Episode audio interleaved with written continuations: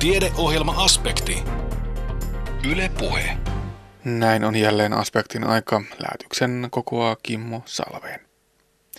Kiinaan tämänkertaisen aspektin aluksi. Tai no, ei nyt aivan Kiinaan, mutta kiinan kielen parissa lähtee tunnin lähetyksemme käyntiin. Kiinan kieli tuntuu ajatuksena vaikealta, mutta kiinan kielessä on paljon helppoa, näin meille vakuuttaa kohta tulkija, opettaja Marjatta Koronen. Aristotele katsoi, että eläimillä on käytännöllistä järkeä, joka auttoi järkeilemään esimerkiksi ruoan hankinnassa, mutta näiltä puuttui teoreettinen järki, kyky ajatella abstrakteja aiheita ja loogisia suhteita. Tämä siis alisti jo niin aikoina eläimet epätäydellisenä olentoina täydellistä ihmistä varten. Ja toden totta, muun muassa Aristoteleen ajatusten ansiosta tai takia määrittäkää itse, kohtelemme eläimiä edelleenkin aika samoin. Kuinka suhtautumisemme eläimiin on menneiden muutaman vuosituhannen aikana kehittynyt, siitä kuulemme tässä lähetyksessä. Tuttu virsi tai tuttu laulu saattaa saada puhumattomankin muistisairaan laulamaan ja veisaamaan yhdessä. Musiikilla saadaan siis vielä yhteys tähän hetkeen, vaikka sitä ei enää muuten tavoitettaisi. Näin kertoo tapaamamme yhteisömusiikin ammattilainen kanttori Tintti Tinkala. Ja lopuksi, kun lauluun päästään, otetaan vielä hieman äänenhuoltoa paremmassa päivässä. Tällaisia ovat aspektin tämänkertaiset aiheet. Salaperäinen, suljettu ja ikiaikainen Kiina on nyt kovasti muodissa. Kiinan kielen opiskelun suosio kasvaa jatkuvasti niin matkailijoiden ja kielenharrastajien kuin liikemiestenkin keskuudessa. Toisaalta kursseilla näkyy myös Kiinaan vaihtoon lähteviä opiskelijoita ja Kiinasta uusia, sukulaisia, Kiinasta uusia sukulaisia saaneita suomalaisia. Mutta mistä tämän mahdottomalta tuntuvan kielen oppiminen alkaa? Nyt kuulemme, miltä kiinan kieli kuulostaa ja millaisia tarinoita kirjoitusmerkit kätkevät sisälleen. Anne Heikkisen vieraana on kiinan kielen tulkki ja opettaja Marjatta Koronen. Ni hao. Ni hao. Ni hao. Ni hao. Ni hao. Ni hao. Zaijian. Näkemiin. Hei sitten.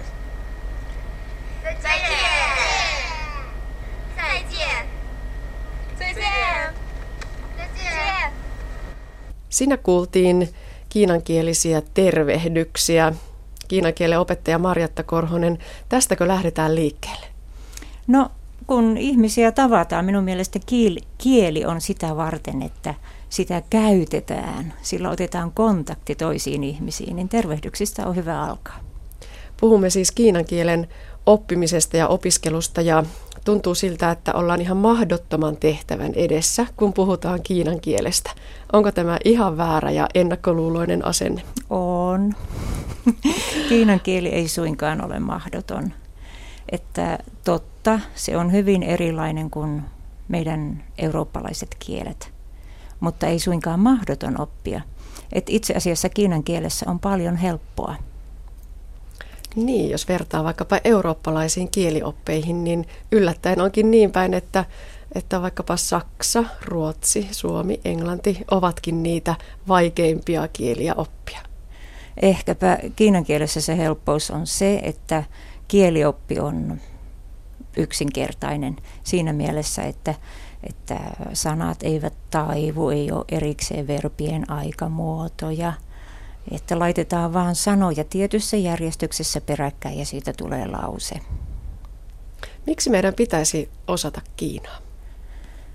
No, um, se on varmaan yksi maailman puhutuimmista kielistä ja Kiina on tosiaankin nytten kaikkialla maailman näyttämöllä, kaikilla foorumeilla mukana.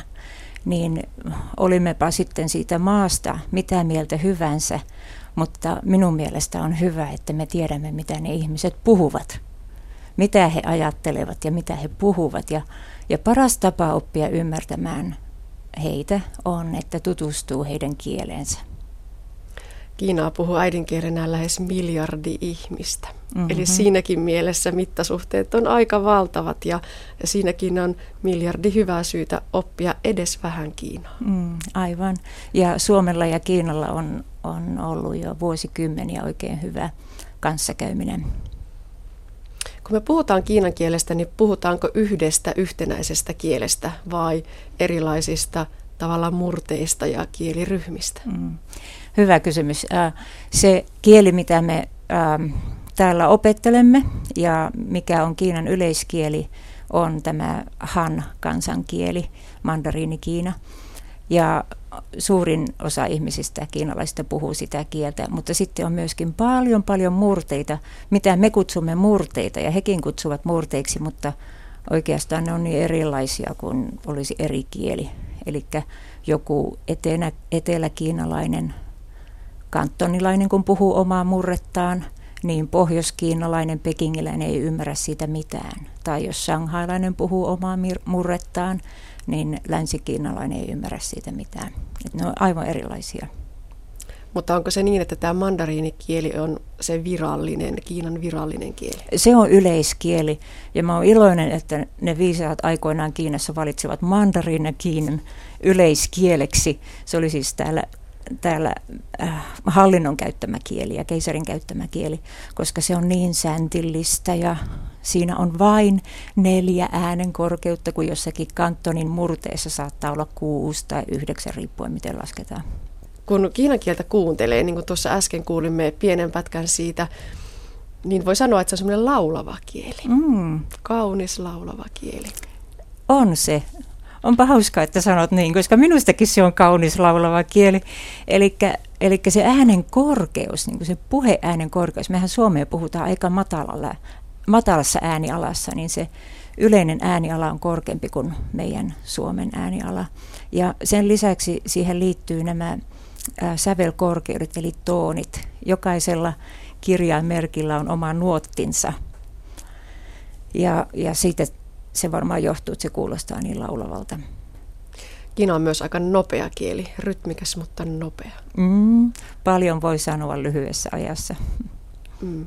Ja sitten puhutaan vielä siitä näistä merkeistä, kirjoitusjärjestelmästä. Onko se sitten aivan oma maailmansa? Kirjoitusjärjestelmä on oma maailmansa. Että esimerkiksi kun minä opetan Kiinaa, niin mä opetan nämä erikseen. Että Euroopan kieliä me opetellaan sille, että tässä on teksti, tämä kuunnellaan ja sitten kirjoitetaan ja opetetaan, opetellaan ne samat sanat kirjoitettuna. Mutta Kiinassa mä lähtisin sille, että opetellaan erikseen tämä puhuminen ja kuuntelu ja sitten erikseen ne sanat. Ei välttämättä kirjoiteta niitä samoja sanoja, mitä me puhutaan, vaan aloitetaan yksinkertaisimmasta, ihan niin kuin kiinalaiset lapsetkin aloittaa. Ja kirjoitusmerkit on taavattoman mielenkiintoisia, niissä on tarinoita sisällä. Ja tämäkin on sellainen asia, mitä suomalaisen peruskoulun kieliopetuksen läpikäynyt ei voi ymmärtää, että kieltä opiskellaankin näin päin. Ja niin, että se puhuminen ja kirjoittaminen eivät kulje välttämättä käsi kädessä. Niin, um, minä lähtisin lähestymään kiinan kielen opiskelua korvien kautta, eli kuuntelemalla. Ja, ja tuota, kuuntelemalla ja toistamalla paljon – että ihan niin kuin me opeteltaisiin uusi laulu, niin kuullaan se monta kertaa ja sitten se jää mieleen. Ja sitten kirjoitus on ihan niin kuin oma harrastuksesta. Siinä voi sitten rauhoittua ja ihan niin kuin ikonimaalaajatkin rauhoittuu ja ryhtyvät maalaamaan. Niin mekin rauhoitutaan ja sitten otetaan kynä käteen ja, ja piirretään niitä kirjaimia tietyssä järjestyksessä.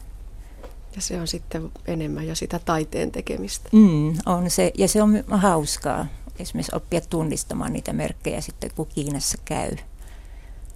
Joku sanoi, että niitä merkkejä on sata tuhatta, mutta käytössä on muutamia tuhansia. Mikä on semmoinen merkkimäärä, millä vaikkapa turisti pärjää? Millä turisti pärjää? Turistin ei tarvitse osata yhtä ainutta merkkiä, niin hän pärjää. mutta tuota, um, No semmoinen auttava lukutaito.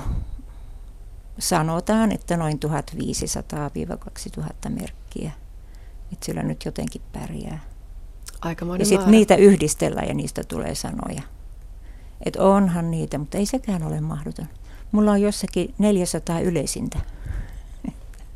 Niistä, ne, ne, ne on niinku niitä rakennuspalikoita sitten. No lasketaanko näitä, jos vaikka harrastaa kiinan kielen opiskelua ja, ja on perehtynyt kirjoitusjärjestelmään, niin pidetäänkö sellaista kirjaa, että montako merkkiä nyt on hallussa?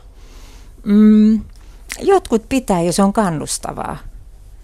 Et se on kannustavaa, kun sitä oppii. Ja on paljon, internetissäkin on semmoisia ohjelmia, jonka avulla voi harjoitella näitä merkkejä. Mutta jotta asia ei olisi tässäkään liian yksinkertainen, niin myös kirjoitusjärjestelmiä on ainakin kaksi. En tiedä, onko enemmänkin. Perinteinen ja yksinkertainen. Aivan. Puhutaan niistä perinteisistä, jotka on ollut Kiinassa ja kiinankielisessä maailmassa käytössä. Ja tota, sitten tämä uh, Manner-Kiinassa, kun siitä tuli Kiinan kansantasavalta, niin siellä yksinkertaistettiin näitä merkkejä ja se helpotti suuresti sitä, että, että ihmiset oppivat lukemaan. Että, että lukutaito oli harvinaisempaa 40-luvulla vielä. Siis kyllä ihmiset osasi jotakin lukea, mutta ei niin monet kuin, kuin nykyään, että se on sillä tavalla helpottanut asiaa. Mutta sitten nämä traditionaalisten perinteisten merkkien kannattajat ovat pahoillaan merkkien yksinkertaistamisesta, koska niistä häviää sitten ne tarinat. Että sitä kuvasta puuttuu osa. Mm, kaikki ei mahdu enää mukaan. Mm. Tämä perinteinen kirjoitusjärjestelmä on maailman vanhin käytössä oleva kirjoitusjärjestelmä. Mm. Tuoko se sellaisen oman mausteensa tähän harrastukseen, että tietää olevansa tosiaankin ikiaikaisten asioiden kanssa tekemisissä? Kyllä mä uskon, että se tuo. Että, että siinä niissä monessa niin kuin näkyy, näkyy tosiaan ne käsitteet ja, ja ajatukset, mitkä ihmisillä on ollut silloin, kun he on halunneet sen kirjallisesti ilmaista. Ja, ja niin, siinä näkee, että loppujen lopuksi niin ne, me, me emme ole muuttuneet että ne ilot ja surut ja asiat, mitkä oli ihmisille tärkeitä vuosituhansia sitten, niin, niin samantapaiset asiat on nyttenkin. Yksi merkki on esimerkiksi niin kuin levätä, niin siinä piirretään ihminen tällä tavalla näin mm-hmm. seisomaan ja sitten sen viereen pannaan puu. Et kun ihminen nojailee puuta vasten, niin hän lepää. Mm, aika tuota, ilmeinen merkki näin kuin sen kerroit. Mm. Tämmöinen kirjamerkki, jossa ensiksi piirretään naista ilmaiseva merkki ja sen jälkeen piirretään lasta ilmaiseva merkki. Ja nämä yhdessä tarkoittaa hyvä. Oi, nainen ja lapsi yhdessä. Mm, nainen ja lapsi yhdessä on hyvä. Joo. Näihin todella näihin merkkeihin kietoutuu valtava määrä sitä tarinaa ja, ja merkitystä. Mm. Palataan vielä sinne ääntämiseen ja puhutaan suomalaisista kiinan kielen opiskelijoista, niin kuinka meidän ääntämistaitomme taipuu kiinan kieleen? No um, onneksi Kiinassa on nämä merkit myös latinisoitu, eli on, on kehitetty järjestelmä, jolla ne kirjoitetaan niin kuin aakkosilla meidän kirjaimilla niin on aika paljon samantapaista kuin meillä Suomessakin. Mutta sitten on jotkut äänteet, jotka vaatii ehkä hieman, hieman harjoittelua. Ja nämä aakkoset on tavallaan sovittu merkintätapa, että ne ei heti aina meille aukea. Esimerkiksi jos tulee tämmöinen kirjain kuin X, I, niin mehän ääntäisimme sen Xi. Niin, ja tämmöistä x-äänettä ei kiinan kielessä ole. Siinä, siinä mielessä erikoinen kieli, että siinä on hyvin paljon näitä kirjainmerkkejä, mutta hyvin vähän äänteitä. Että siksi se kuulostaa monesti siltä, että ne aina toistaa tuota samaa, koska ne äänteet on niin samantapaisia ja niitä on vähän. Niin XI äänetäänkin suhu S-llä she. Ahaa. Ja, no, jotkut on samantapaisia, mikä me osataan niin kuin Euroopan kielistä, esimerkiksi englannista niin kuin K, T, P, ne kanssa puhahtaa, P puhahtaa, K kohahtaa, T tuahtaa, tai DA, niin kuin suomalainen taavetti. Esimerkiksi sana iso on ta, ja se kirjoitetaan pininillä DA, ta. No mitä sanot Maretta Korhonen, voiko kieltä opiskella – irrallisena siitä kulttuurista. Jos opiskelee vain kieltä kielen takia välittämättä, että mihin ympäristöön se oikeasti kuuluu tai istuu. Kyllä minusta kieli on aika tiukasti yhteydessä siihen ympäristöön, missä sitä puhutaan. Että puhutaan siitä, mitä meidän ympärillä on. Ja nähdään maailma semmoisena kuin mitä meidän ympärillä on. Ja esimerkiksi tämä tervehdys ni hao, niin se on se perustervehdys. Mutta kiinalainen voi myöskin naapurin tavatessaan kysyä, että, että oletko syönyt? Niin Ja ei siinä mielessä, että hän haluaisi kutsua naapurin syömään, vaan hän on huolissaan siitä, että siis ei oikeasti enää nykypäivänä, mutta ennen vanhaa oltiin niin kuin huolissaan ja kannettiin huolta siitä, että naapuritkin on saaneet syödäkseen. Esimerkkinä siitä, että se on ollut sellainen ympäristö. No miten hyvin me suomalaiset, tai miten huonosti tunnemme kiinalaista kulttuuria? Ja no se pitäisi kysyä joltakin semmoiselta suomalaiselta, joka on tuolla kadulla. Minusta vaikuttaa, että se on edelleenkin aika vieras ja kaukainen asia meille. Mutta mm, kieltämättä, kun on kyse niin vanhasta edelleen säilyneestä kielestä ja kulttuurista, niin siinä on jotakin imua. Siinä on semmoista mielenkiintoa, joka kyllä imaisee se kaikki se. Ja mikä sen tekee myöskin erityislaatuiseksi on se, että ähm, Kiina on niin kehittynyt ja, ja elänyt eristyksessä muusta maailmasta. Niin sinne on tullut aivan niin kuin omanlainen kielensä ja omanlainen taiteensa ja omanlainen musiikkinsa. Että totta kai vaikutteita myöskin tulee muualta, mutta ei niin paljon kuin jossakin toisessa maassa, joka on muiden kulttuurien ympäröimä. Kiinan kielen opiskelun sanotaan olevan nyt kovin muodikasta. Näkyykö se vaikka tuota, tuolla kursseilla ja koulutuksissa, että näin on? Mm, kyllä kursseille tulee sellaisia ihmisiä, jotka uh, ihan uteliaisuudesta tulevat, tulevat sinne. Totta kai on niitäkin, jotka ovat jo opiskelleet monta eri kieltä ja sitten on vielä tämä kiinan kieli hanskaamatta, niin tulevat sitten senkin opettelemaan. Ja sitten on sellaisia opiskelijoita, joilla on jotakin siteitä Kiinaan, että on tullut sukulaisuussuhteita ja he haluavat vähän oppia tietämään, mitä sukulaiset puhuu. Kaverin puolisot saattaa olla, puoliso saattaa olla kiinalainen taikka, taikka pojan appivanhemmat. On myöskin paljon opiskelijan vaihtoa että siellä tulee opiskelijoita, jotka haluaa tehdä jonkun harjoitteluosion taikka, taikka siis vaan muutaman lukukauden, yhden lukukauden ajan opiskella Kiinassa, niin hekin tarvitsevat kiinan kielen taitoa. Se on muodikasta. Kiina on myös tärkeä kauppakumppani meille nykyään. Näkyykö siellä niitä liituraita pukuisia bisnesmiehiä? No ilman liituraita pukua on näkynyt kyllä, niitäkin on näkynyt. Että totta kai se auttaa, vaikka kiinan kielen ähm, oppiminen nyt myönnän. Kyllä se hitaampaa on kuin jonkun espanjan tai jonkun muun Euroopan kielen oppiminen, mutta, mutta silti se auttaa sitä kanssakäymistä, jos edes vähän osaa Kiinaa.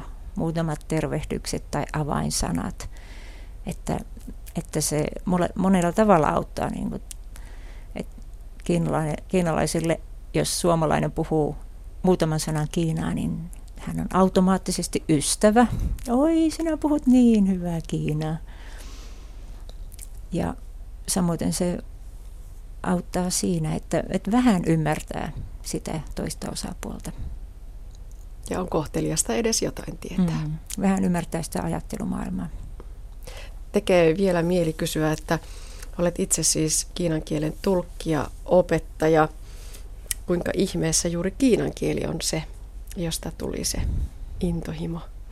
Se on ihan sattumaa. Joskus vuosikymmeniä sitten mentiin sinne matkailemaan Ja siinä vaiheessa se ei ollut vielä muodikasta. Ja tuota, siitä jäi semmoinen kärpänen, että halusin jatkaa sitten kiinan kielen opiskelua. Olen siellä paljon asunut opiskelemassa ja opiskelin. Olen ollut siellä opettajana ja, ja eri yritysten palveluksissa. aamu. 早上好. Hyvää huomenta. 早上好.早上好. No, puhuko toimittaja Heikkinen Kiinaa vielä? Toimittaja Heikkisen täytyy myöntää, että koska perheessä on, on lapsia, niin on katsottu Pikkukakkosta, jossa oli ihastuttava ohjelma, jossa sanottiin Ni hao ling. Mm. Se on ehkä ainut, jonka toimittaja Heikkinen osaa. Oikein hyvä alku. Ni hao ling. Siinä hao-sanassa on juuri tämä kirjaimerkki. Aa, eli, Eli nainen ja lapsi. Lapsi yhdessä ja se on hyvää, merkitsee hyvää. Ja, ja voisimme vaikka ilmoittaa, että Olen suomalainen. Washi. Washi. Fenläreen. Suomi-ihminen on suomalainen. Fenlänren. Näin kertoi kuopiolaisessa Snellman kesäyliopistossa kiinan kieltä opettava Marjatta Korhonen. Puhutaan sitten eläimistä. Tavat, joilla me suhtaudumme tänäkin päivänä eläimiin, juontavat juurensa hyvin kaukaa historiasta. Jo niinkin varhaisella henkilöillä kuin Aristoteles ja Descartes on suuri vaikutus siihen jatkumoon, jonka päässä nyt olemme. Yliopiston lehtori Elisa Aaltola Itä-Suomen yliopistosta puhui filosofiakahvilassa ihmisten ja eläinten suhteesta menneiden vuosituhansien aikana. Aaltola kertoo, millaista arvoa eläimille on annettu miten eläinten ja ihmisten suhdetta on käsitelty ja millaisia normeja tai velvollisuuksia ihmisillä on suhteessa eläimiin eri aikakausina katsottu olevan. Aristoteles jo puhui eläinten asemasta, mutta hänellä oli aika tämmöinen äm, välineellinen käsitys eläimistä siinä mielessä, että hän uskoi tämmöiseen kosmologiseen järjestykseen, jota kutsutaan myös teleologiaksi, ja sen puitteissa – epätäydelliset asiat palvelee täydellisempiä asioita.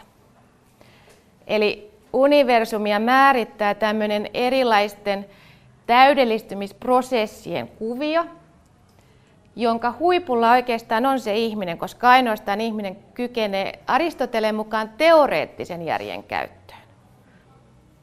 Ja tästä syystä eläin on ikään kuin tarkoitettu tässä kosmologisessa järjestyksessä ihmisen käytettäväksi. Aristoteles ajatteli, että eläimillä on käytännöllistä järkeä. Hän puhuu siitä, kuinka varpuset piilottaa siemeniä ja löytää ne siemenet myöhemmin samasta paikasta. Eli ne kykenee käytännössä järkeilemään. Mutta tämä teoreettinen järki, kyky ajatella vaikkapa abstrakteja asioita tai loogisia suhteita, olisi ollut semmoinen seikka, joka eläimiltä puuttuu. Ja tästä syystä siis ihminen olisi täydellisempi olento kuin eläin, ja eläin olisi tarkoitettu ihmistä varten. Ja tämä, tällainen näkökanta on jäänyt aika vahvasti elämään, koska yhä edelleen paljon puhutaan siitä, että eläimen asema todellakin on olla ihmisen käytettävänä, että se on jollain tapaa luonnollista, luonnon kiertokulun kautta itsestään selvää, että eläimiä käytetään sillä tapaa, kun niitä nykyään käytetään. Ja siellä taustalla on ihan suoraan tämä Aristoteleen kaavio. Nyt vaan puhutaan enemmän sitä luonnonkiertokulusta. Aristoteles puhuu suuremmasta kosmologisesta järjestelmästä. No myöhemmin keskiajalla Tuomas Akvinolainen toisinti tätä Aristoteleen ajattelua, niin kuin hän muutenkin filosofiassaan yhdisti uskonnollisia teologisia vivahteita Aristoteleen ajatteluun. Ja hän nyt siis todellakin toisti tämän ajatuksen myös eläimistä sellaisina olentoina, jotka on tarkoitettu ihmisen käytettäväksi. Ja hän meni paljon pidemmälle tässä väitteessään. Hän esitti, että oikeastaan edes eläinten kärsimyksellä ei sinällään ole mitään merkitystä, koska se voi olla ikävää, mutta välttämätöntä. Eli hänellä oli ehkä tämmöinen eksplisiittisempi tapa käsitellä asiaa. Hän nosti kärsimyksen esille, mutta samalla myös aika ehkä tällainen ehdoton kanta siihen, että eläinten kärsimykselläkään ei ole mitään merkitystä. Mutta Aristoteles tosiaankin kummittelee siellä taustalla. Sen verran vielä Aristoteleesta tässä jaarittelen, että hän siis oli hyvin kiinnostunut eläimistä. Hän kulki ympäri Kreikan saaristoa ja teki eläintutkimusta. Hän teki erilaisia tämmöisiä aikaansa edellä olevia lajitaksonomioita, jotka sitten myöhemmin vasta Linneen ajoilla sai varsinaisen muotonsa. Mutta siis Aristoteles oli hyvin kiinnostunut. Häntä jopa on jossain jossain tota, lanse tai ylistetty tämmöisenä esidarvinilaisena ajattelijana, joka puhuu siis tästä täydellistymisestä ikään kuin evoluution tämmöisenä esi, esiintymänä, mutta samalla tosiaan oli hirveän kiinnostunut eri eläinlajien luonteesta, aivan kuten Darwin. Darwinhan teki sitä aivan samaa eläinten luokittelua myöhemmin. Mutta siis Aristoteleen vaikutus on ollut todellakin hyvin suuri. Toinen hahmo, joka on vaikuttanut tähän eläinkäsitykseen, mikä länsimaisessa ajattelussa vallitsee, on René Descartes. Ja yleensä tämä Descartes on, on se hahmo, joka mainitaan ihan ensimmäisenä. Ja tämä johtuu siitä, että Descartes on jäänyt elämään semmoisena hyvinkin armottomana hahmona. Hän oli hyvin innokas vivisektion harjoittaja, eli vivisektiolla viitattiin eläinten elävältä leikkelyn siten, että eläintä ei ollut tietenkään tainutettu tai nukutettu, koska sellaisia tainutus- tai nukutusaineita ei silloin vielä ollut. Eli puhutaan 1600-luvusta ja, ja Descartes tosiaankin hyvin innokkaasti lähti mukaan siihen uuteen, yleensä ylhäisön miesten innostuksen leikellä eläimiä. Yleensä koira naulattiin tassuistaan pöytään, minkä jälkeen se sitten avattiin ja tutkittiin, mitä sieltä löytyykään. No tietysti tässä koira huusi kuin syötävä. Ja Descartes on jäänyt nimenomaan sitä kautta elämään, että hän väitti, että lopulta tämä koiran valitus, tosin hän puhui kissasta, on verrattavissa ruostuneen saranan ääneen.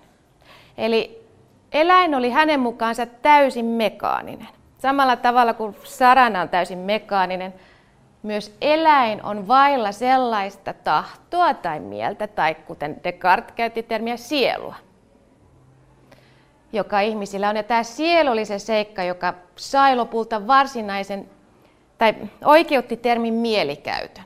Sielu ja mieli oli semmoisia rinnakkaisia termejä, ja, ja varhaisemmassa filosofiassa vielä tuolla tosiaankin uuden ajan alussa puhuttiin paljon sielusta eikä mielestä, mutta tässä siis Nykykielellä voidaan puhua mielestä ja Descartin mukaan siis eläimet oli mekaanisia olentoja. Tämä tuli tämä mekaanisuuden termi useassa kohdassa esille. Metodin esityksessä Descartes puhuu siitä, kuten myös monissa kirjeissään, monissa väittelyissään. Ja, ja tuota, hän todellakin siis nimeää eläimen koneen kaltaiseksi olennoksi. Tämä koneen kaltaisuus johtui siitä, että hän, Descartes puolusteli ja perusteli tätä näkemystä monella tavalla. Ja se varsinainen peruste oli se, että koska eläimillä ei ole kieltä, niillä ei voi olla mieltä. Ja tämä on edelleen hyvin usein toistettu väite. Toinen väite oli hiukan ehkä tuota erikoisempi. Descartes väitti, että kaikki eläimet kuuluu samaan luokkaan. Ja koska on ilmeistä, että, että ö, oistereilla, ostereilla ei ole mieltä, myöskään norsulla sitä ei voi olla. Eli koska olisi absurdia väittää, että jollain hyvin alkukantaisella eläimellä ei ole mieltä, me ei voida väittää, että myöskään korkeammalle arvostetulla eläimellä sitä olisi, koska kaikki eläimet kuuluu samaan kategoriaan. Niistä ei voida siis löytää poikkeuksia. Tämä oli tämmöinen aika erikoinen väite, minkä hän esitti. Ja lopulta Descartin tämä siellä taustalla väijyvä oletus oli se, että eläimissä ei ole sellaista tahtoa, mikä ihmisissä saa mielen toimimaan. Eli sen inhimillisen mentaalisuuden, mielen tilojen taustalla oleva tahto ei tule esille eläimissä. Ja se kielen puute Descartin mukaan kuvasti tämän tahdon puutetta. Ja tämä mekaanisuuden oletus tulee todellakin nykyyhteiskunnassa usein esille, ja on väitetty, että voidaan puhua tämmöisestä mekanomorfiasta. Usein puhutaan antropomorfiasta, eli inhimillistämisestä. Mutta sen rinnalle on nostettu termi mekanomorfia, mikä tarkoittaa eläinten koneen kaltaiseksi tekemistä perusteettomalla tavalla. Eli on oikeastaan kaksi vastakohtaa. Me voidaan nähdä eläimet pieninä ihmisinä, mikä usein on hyvinkin perusteetonta, tai me voidaan nähdä ne koneina. Ja tämä on yhtä lailla perusteeton väite. Mutta hirvittävän vahvasti edelleen nykykulttuurissa eläinkäsityksiä määrittävä tekijä.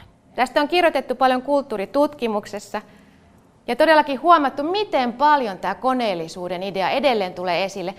Länsimaissa pidetään ehkä lemmikkeinä, inhimillisinä, mutta ne kaikki sijat ja lehmät ja, ja lampaat, mitä löytyy tuotantotalouden puitteista, niitä jäsennetään enemmän tämän mekaanisuuden kautta. Puhutaan paljon vaistoista ja vieteistä täysin mekaanisina asioina.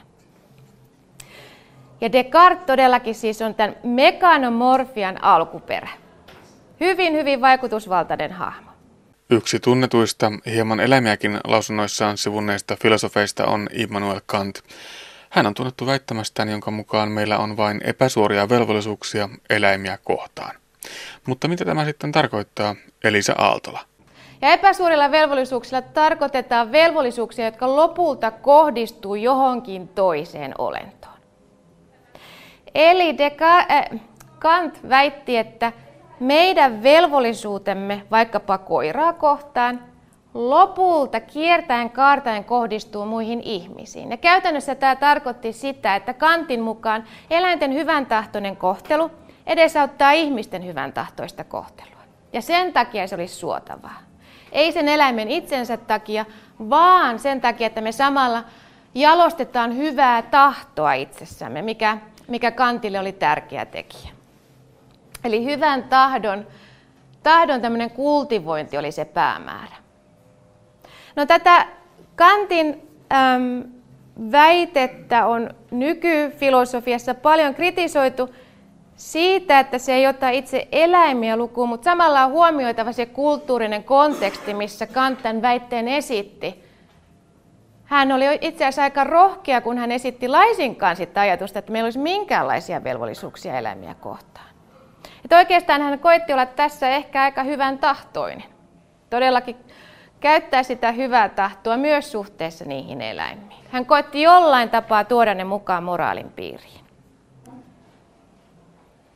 Mutta ehkä tämä Kantin väite sinällään ei ole enää kauhean yleinen. Mä tiedä, oletteko te kuullut tällaista väitettä, että, me voida, meidän tulisi kohdella muita eläimiä hyvän tahtoisesti ainoastaan, jotta me opittaisiin samalla hyvän tahtoista kohtelua ihmisten kohdalla. Tämä ei ole ehkä kauhean yleinen enää. No näitä hahmoja voisi mainita vielä paljon, näitä kielteisesti tai kriittisesti eläimiin suhtautuneita hahmoja. Mutta ehkä mä nyt voin tässä tiivistää sen perusajatuksen, mikä monien näiden filosofien ajattelussa tulee esille. Ne on kaksi eri tämmöistä teemaa. Toinen niistä on dualismi. Dualismilla viitataan kahtia jaotteluun, semmoisten dikotomioiden rakentamiseen eri luokkien välillä, mustavalkoistamiseen. Ja dualismi on länsimaisen eläinsuhteen se kaikkein vaikutusvaltaisin taustatekijä. Oletus siitä, että ihminen on täysin erillinen luokka suhteessa kaikkiin muihin eläimiin. Ja mä käytän tässä nyt termiä muut eläimet, koska mekin kyllä ollaan eläimiä. Mutta dualismi ei halua ehkä sitä kovinkaan paljon ottaa lukuun. Jopa tämmöinen Darwin, darwinilainen tai Darwin, Darwinin ajatukset ja evoluution hyväksymä, hyväksyvä tota, ajattelu ehkä siltikin haluaa erottaa ihmisen jotenkin hyvinkin erilaiseksi luokaksi suhteessa muihin eläimiin. Ja dualismi siis tekee mustavalkoistamista myös, eli ei ainoastaan tehdä erottelua, vaan tehdään tämmöinen vastakohtaistava erottelu. Eli ihminen on sitä, mitä eläin ei ole. Ja se on aika yllättävää, kuinka usein ihmisyyttä käsittelevissä dokumenteissa tai kirjoissa tai lehtikirjoituksissa aloitetaan siitä, mitä eläimiltä puuttuu. Eli mietitään, että toisin kuin eläimet, ihminen pystyy vaikkapa tietoisuuteen, tai toisin kuin eläimet, ihminen on aina ollut kulttuurinen olento tehdään tämmöisiä vastakkainasetteluita, jotka sinällänsä saattaa olla virheellisiä. Mutta siis halutaan määritellä ihmisyyttä eron teon kautta. Ja se on aika mielenkiintoista, minkä takia näin täytyy tehdä. Eikö olisi myös ihan relevanttia pohtia sitä, miten me ollaan eläimellisiä? Mitä me jaetaan muiden eläinten kanssa? Mutta tosiaankin dualismi on hyvin, hyvin suuressa roolissa. Toinen tähän dualismiin liittyvä tekijä on arvohierarkioiden rakentaminen. Ja ne on ollut hyvin ehdottomia myös nykykulttuurissa. Eli oletetaan, että ihminen on objektiivisessa mielessä jonkinlaisen arvohierarkian yläpuolella.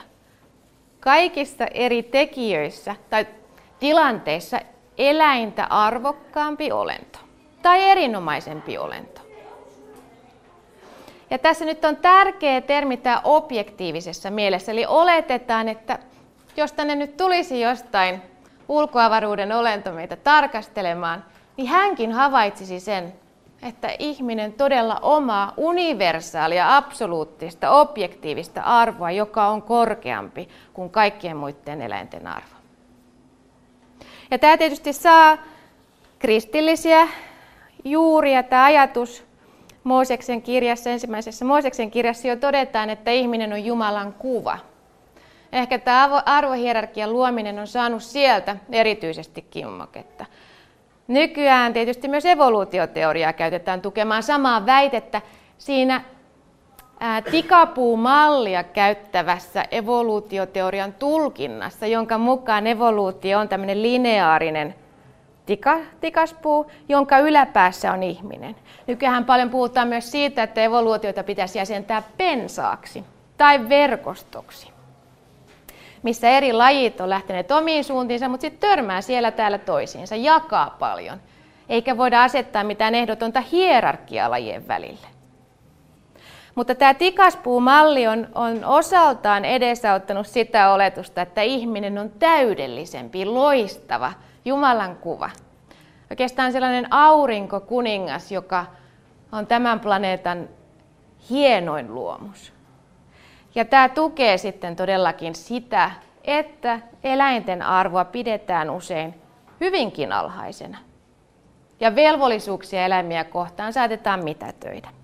Näin ihmisten ja eläinten suhteesta kertoi yliopiston lehtori Elisa Aaltola. Hän puhui aiheesta Snellman kesäyliopiston järjestämässä filosofiakahvilassa. Puheenvuoro noin 70 minuuttia löytyy kokonaisuudessaan aspektin nettisivuilta osoitteesta kantte.net kautta aspekti. Ja tuohon 70 minuuttiin mahtuu vielä jokunen filosofia-ajattelija lisää. Mainitaan esimerkkeinä Jeremy Bentham, Peter Singer, Tom Reagan, Jacques Derrida, Theophrastos, Plutarchos ja monet muut. Muutaman tuhannen vuoden aikajaksolla tuossa siis liikutaan. Kuuntelet siis aspektia, jonka kokoaa Kimmo Salveen. Tutun laulun tai virren sanat ja sävelet saavat monet meistä liikuttumaan. Musiikki aikaan saa yllättävän voimakkaita tunteita. Musiikin voimasta ja yhteisömusiikista puhutaan seuraavaksi. Anne Heikkisen jututettavana on yhteisömusiikin ammattilainen kanttori Tintti Tinkala kuopiolaisesta Männistön seurakunnasta. Mutta aluksi tunnelmoidaan. Tuli kirkkoon mies ja lapsi. He eteen istuivat. Kai tie oli pienelle pitkä. Oli kosteat kiharat. Ei monta hetkeä hiljaa. Tuo ollut pikkupää oli paljon kyselemistä ja paljon nähtävää. Mikä siinä on, Tintti Tinkala, että tällaiset tutut laulut ja tutut virret saa aina liikuttumaan? Se ehkä kertoo siitä, että musiikilla on niin valtava merkitys ja se on semmoinen meidän tunte, tunteiden kieli, sydämen kieli. Ja se musiikki, tuttu musiikki palauttaa muistoja mieleen. Sellaisesta merkityksellisistä hetkistä elämässä tai, tai sellaisista tunteista, jotka on ollut joskus merkityksellisiä tai on edelleenkin merkityksellisiä. Että se voi olla sellainen yhteys suoraan sinne meidän sisimpään, sinne sydämeen. Siksi ehkä se liikuttaa. Ainakin minua se liikuttaa ehkä sen takia. Samat sanat tämä Mirjami Lähteenkorvan runo on tehty, tuli kirkkoon mies ja lapsi. Ei sitä kyllä kuivin silmin kuuntele. No eipä kuuntele. Eikä varmaan kovin moni meistä. Mä luulen, että tämä on semmoinen Ei. yhteinen kokemus. Mm.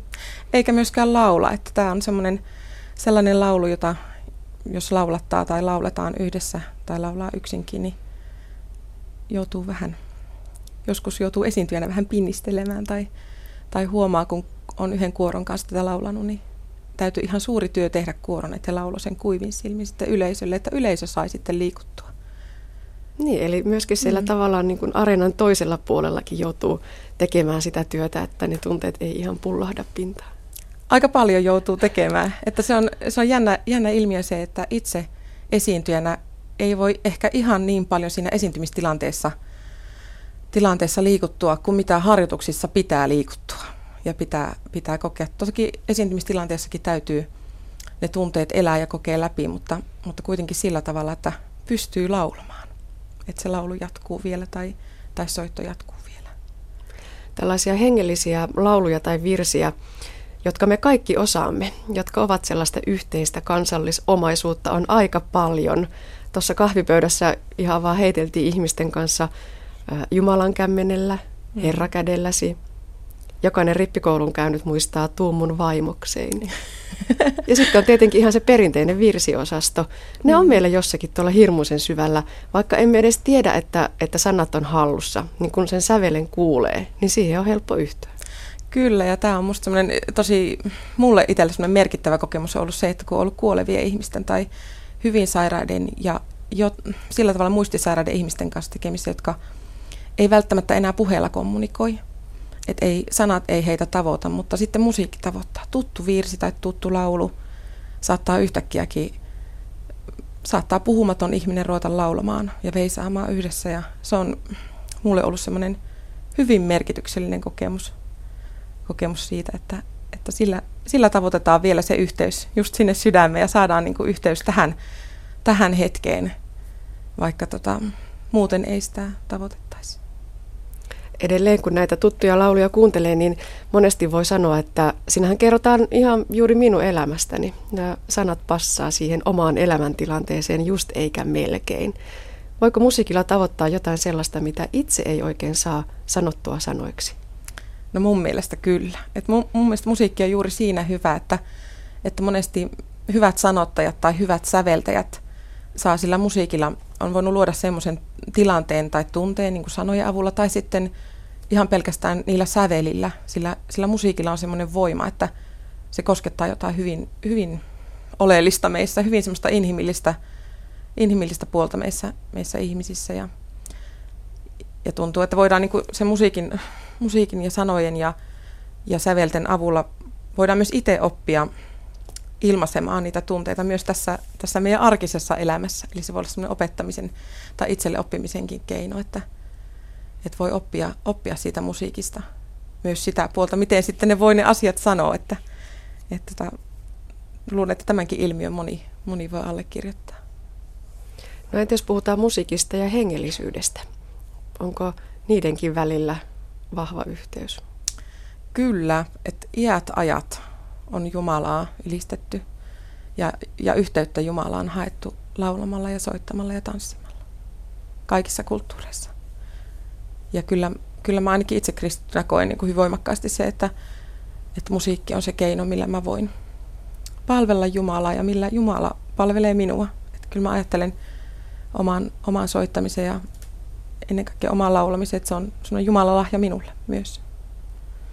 Tosiaan se laulaminen myös. Nyt on puhuttu siitä musiikin kuuntelemisesta ja siitä, miten se meissä vaikuttaa ja, ja liikuttaa ehkä parantaa, antaa sen levon mahdollisuuden. Mutta entä sitten se itse laulaminen? Jos on suotu laulun lahja, niin saako musiikista vielä jotakin ekstraa irti? Totta kai. Ja mä aina tässä, että tarvitseeko välttämättä sitä laulun lahjaa. Tämä on sellainen asia, mistä mä haluaisin puhua, että musiikki kuuluu meille kaikille. Ei pelkästään niille, joilla erityisesti on laulun tai soiton lahjat tai jotka laulaa tai soittaa aktiiviharrastamisen niin kuin piirissä, että se laulaminen ja soittaminen kuuluu meille kaikille. Ja siitä voi saada ekstra, koska siinä, siinä pääsee itse tekemään.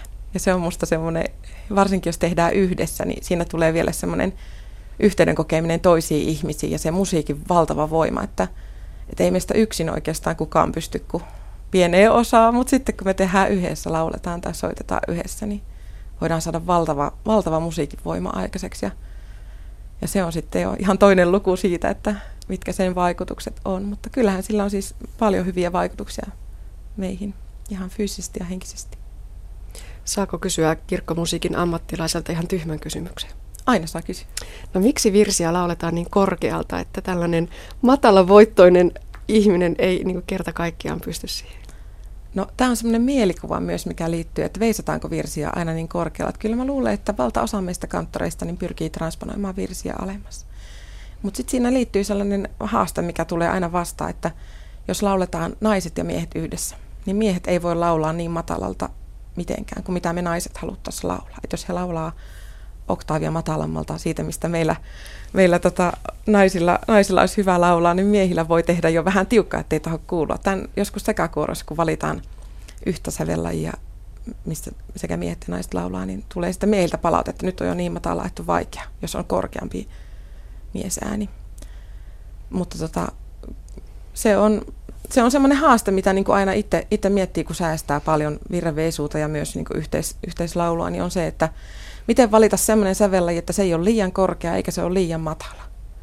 Että tokihan niin kuin ymmärrän tuon kokemuksia. Olen itsekin ollut sellaisessa tilanteessa, että tuntuu, että tämä on pikkasen liian korkealta. Ja myös se, että, että aika paljon on se asento, mistä me lähdetään laulamaan istualtaan vaikkapa penkistä tai kirkon penkistä, niin se voi olla semmoinen, että siitä on melkein mahdoton laulaa kauhean sillä kehollisesti ja hyvästi että olisi mukavampi aina, jos voitaisiin nousta seisomaan ja kajahtaa sitä laulua niin, että se tuntuisi koko vartalossa oikein hyvälle. Ja näyttäisi komealta, kun koko seurakunta Kyllä. veisaa seisten. Kyllä. Puhutaan siitä yhdessä laulamisesta, yhdessä musisoimisesta. Seurakuntien kuorotoiminta on kovin aktiivista. Ihmiset laittavat siihen hurjasti energiaa ja, ja vapaa-aikaansa.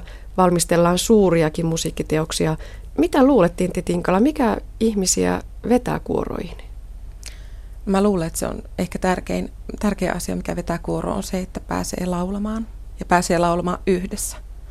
Että monelle sellaiselle laulajalle kuorolaulaminen avaa se ove, joka ei uskaltaisi yksin laulaa tai ei tuntuu, että ei halua yksin laulaa, mutta yhdessä kun pääsee laulamaan, niin siinä, siinä sitten tulee se semmoinen tekemisen riemu.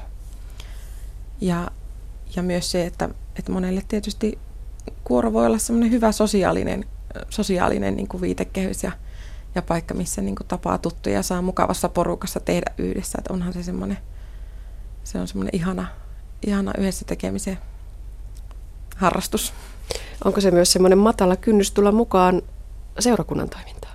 Kyllä mä luulen, että se monelle on, jo, jollekka voi olla semmoinen, usein kuulen, että en ole käynyt kirkossa tai en tapaa käydä kirkossa, mutta ajattelin tulla nyt kokeilemaan, että voisinko tulla tähän kuoroon ja sitten yhtäkkiä huomataankin, että, että ei se sen kummallisempaa ole. Että monesti saattaa olla myös siitä Jumalan palveluselämästä sellaisilla ihmisillä, jotka ei niin aktiivisesti meidän seurakunnan toiminnassa ole ollut mukana, niin voi olla myös vähän semmoinen erilainen kuva kuin mitä se oikeasti onkaan. Että siellä saattaakin sitten tulla yllätyksenä, että siellä on hyvin monipuolista – monipuolista musiikkia ja hyvällä tavalla kuulee niin kuin Jumalan sanaa selitettynä, niin se voi olla monelle semmoinen uusi avaava kokemus sitten, että tulee kuoroon ja sitä kautta sitten pääsee mukaan Jumalan, monesti seurakunnan korot esiintyy kuitenkin Jumalan palveluksi, niin pääsee siihenkin puoleen sitten tutustumaan.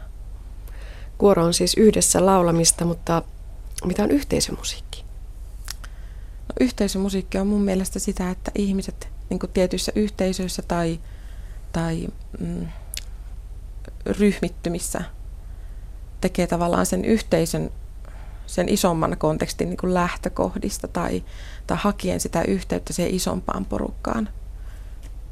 Niin se on sitä, sitä ehkä se yhteisömusiikki niin kuin mun, mun mielestä ja myös sitä, että et, et mä ajattelen yhteisömuusikkona, että et kanttori ammatti on eri, eräällä lailla sellaista yhteisömuusikon, yhteisömuusikkona toimimista, että, että tota, toimitaan sen sen yhteisön ja seurakunnan hyväksi tavallaan niistä niin kuin lähtökohdista, mitä siellä nousee, että mitä tarvitaan, niin se musiikki palvelee tavallaan sitä, niitä yhteisön tarpeita.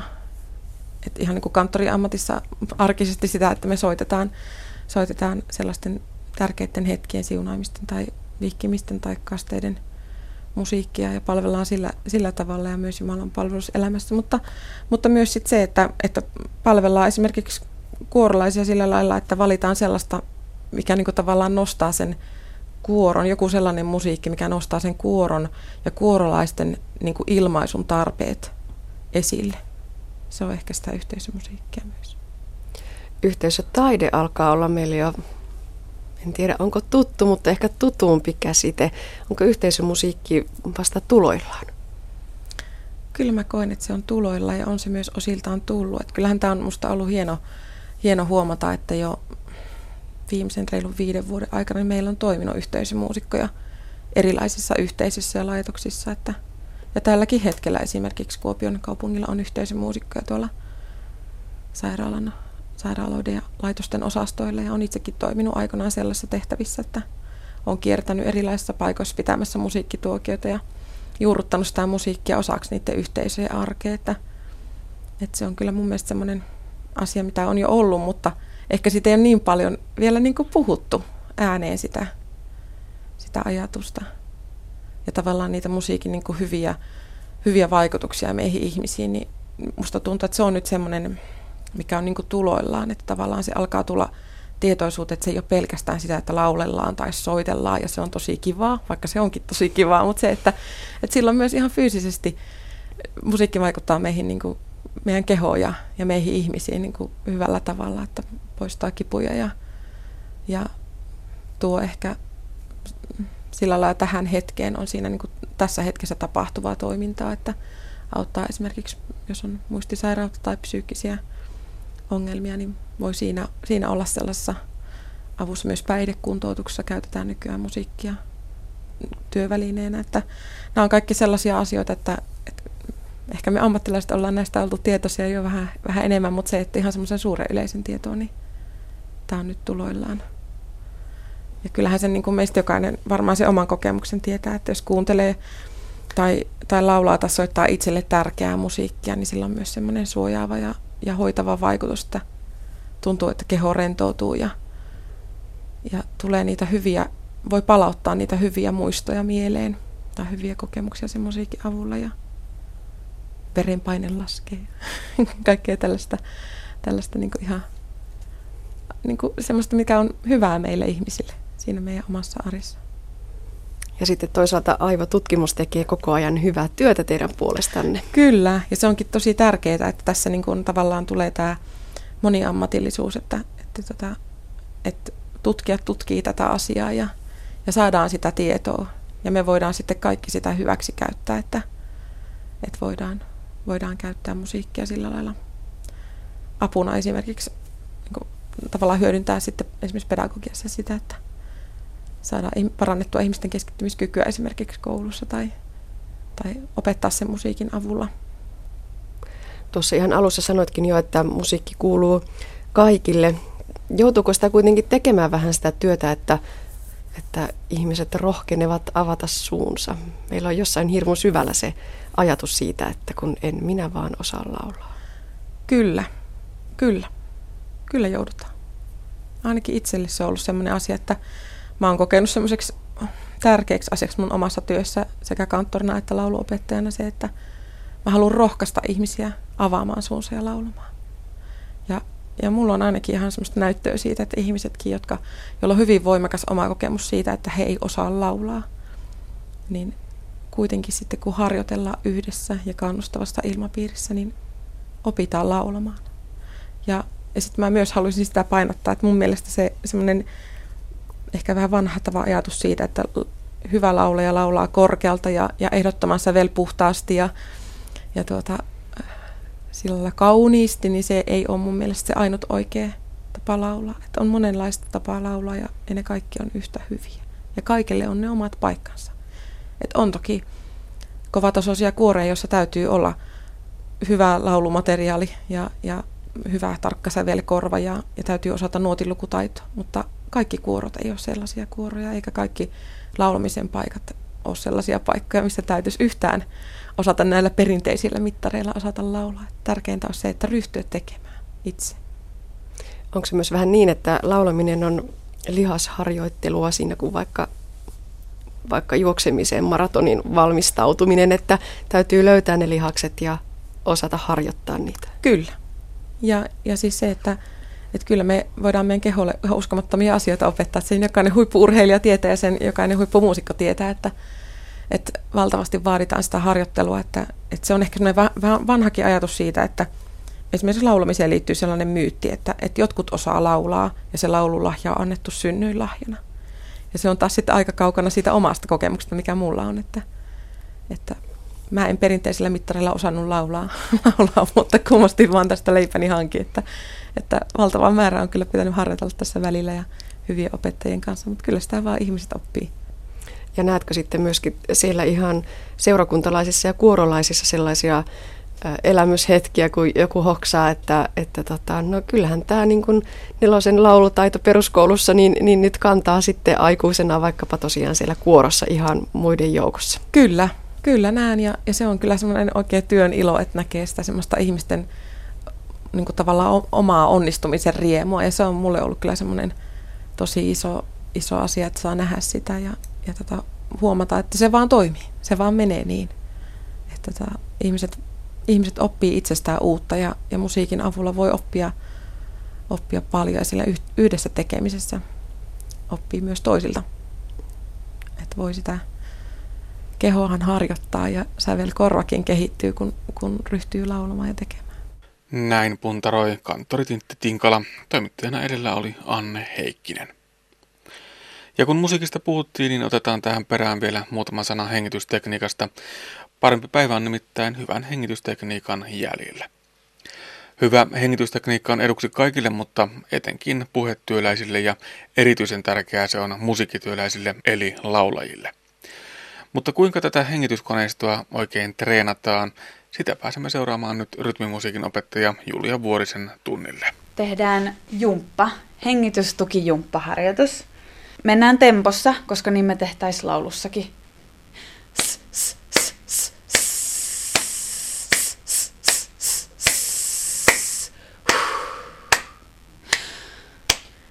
Se on kyllä ihan kaiken A ja O ehdottomasti, kun ruvetaan miettimään, että minkä takia se laulaminen ei tunnu helpolta, tai, tai minkä takia se laulu ei ole puhdasta, tai niin, ehkä just se helppous on se, että, että kun kuuntelee sitä ja kaikki, kaikki ei nyt toimi, eli tämä ei nyt kuulosta helpolta, niin sitten useimmiten se syy löytyy just siitä, että se hengityskoneisto ei ole kaikkein tehokkain. Vaikka me kaikki hengitetään koko aika, jotta me pysytään hengissä, siinä vaiheessa, kun se hengittäminen liittyy lauluun, niin se ei olekaan enää niin yksinkertaista.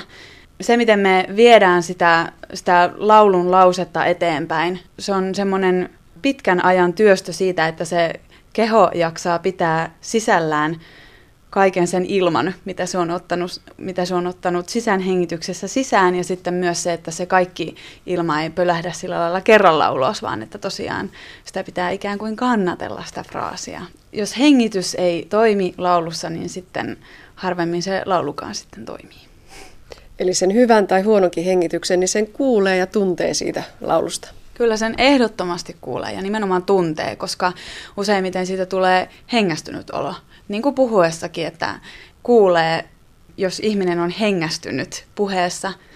Ja se johtuu just siitä, että ne asiat, mitä tapahtuu normaalissa hengityksessä, eli just se, että ilma tulee sisään suun kautta keuhkoihin ja palleja laskeutuu ja rintakehä aukeaa, niin sitten se koneisto toimii niin, että se pallea haluaa nousta saman tien ylös ja tyhjentää ne keuhkot, jolloin rintakehä lyhistyy. Niin silloin kun me halutaan puhua pidempään tai puhua varmemmin, tai sitten laulaa varmemmin, tai laulaa kauemmin, tai laulaa jotain muitakin säveliä kuin mitä heti tulisi vaikka puheäänessä esiin, niin silloin meidän täytyy osata pitää se pallea alhaalla, eli se rintakehä auki, jotta se ilma pysyy siellä keuhkoissa niin kauan kuin meidän tarvitsee pitää se siellä. Ja varsinkin, jos on semmoisessa työssä, missä vaikka ei laulasikaan, mutta täytyy, täytyy puhua paljon, ei välttämättä edes kovaäänisesti, jos, jos se hengitystekniikka on puutteellinen siten, että se ääni väsyy ö, hyvin nopeasti, niin, tuota, niin se tarkoittaa sitä, että ne äänihuulet rasittuu. Ja jos, jos tätä tekee pidemmän päälle, niin sitten äänihuuliin saattaa muodostua kyhmyjä tai, tai jotain muita semmoisia asioita, mitkä saattaa tehdä hyvinkin vakavia haittoja puheäänelle, sille, sille äänen käytölle ihan koko elämää ajatellen. Jo, jo, jo, jo, jo, jo, jo, jo, jo. Hyvästä hengityksestä kertoi rytmilaulun opettaja Julia Vuorinen Savonia ammattikorkeakoulusta. Toimittajana oli Anne Heikkinen. Ja näin päättyy siis tämänkertainen aspekti. Tällä kertaa opiskelimme kiinan kieltä, kuulimme ihmisten ja eläinten välisen suhteen kehittymisestä muutaman viime vuosituhannen ajalta ja yhteisömusiikin hyvän tekevää ja yhteisömusiikin hyvää tekevästä vaikutuksestakin oli puhetta. Edellä huolettiin vielä ääntä. Lisää aiheistamme netissä osoitteessa kantti.net kautta aspekti.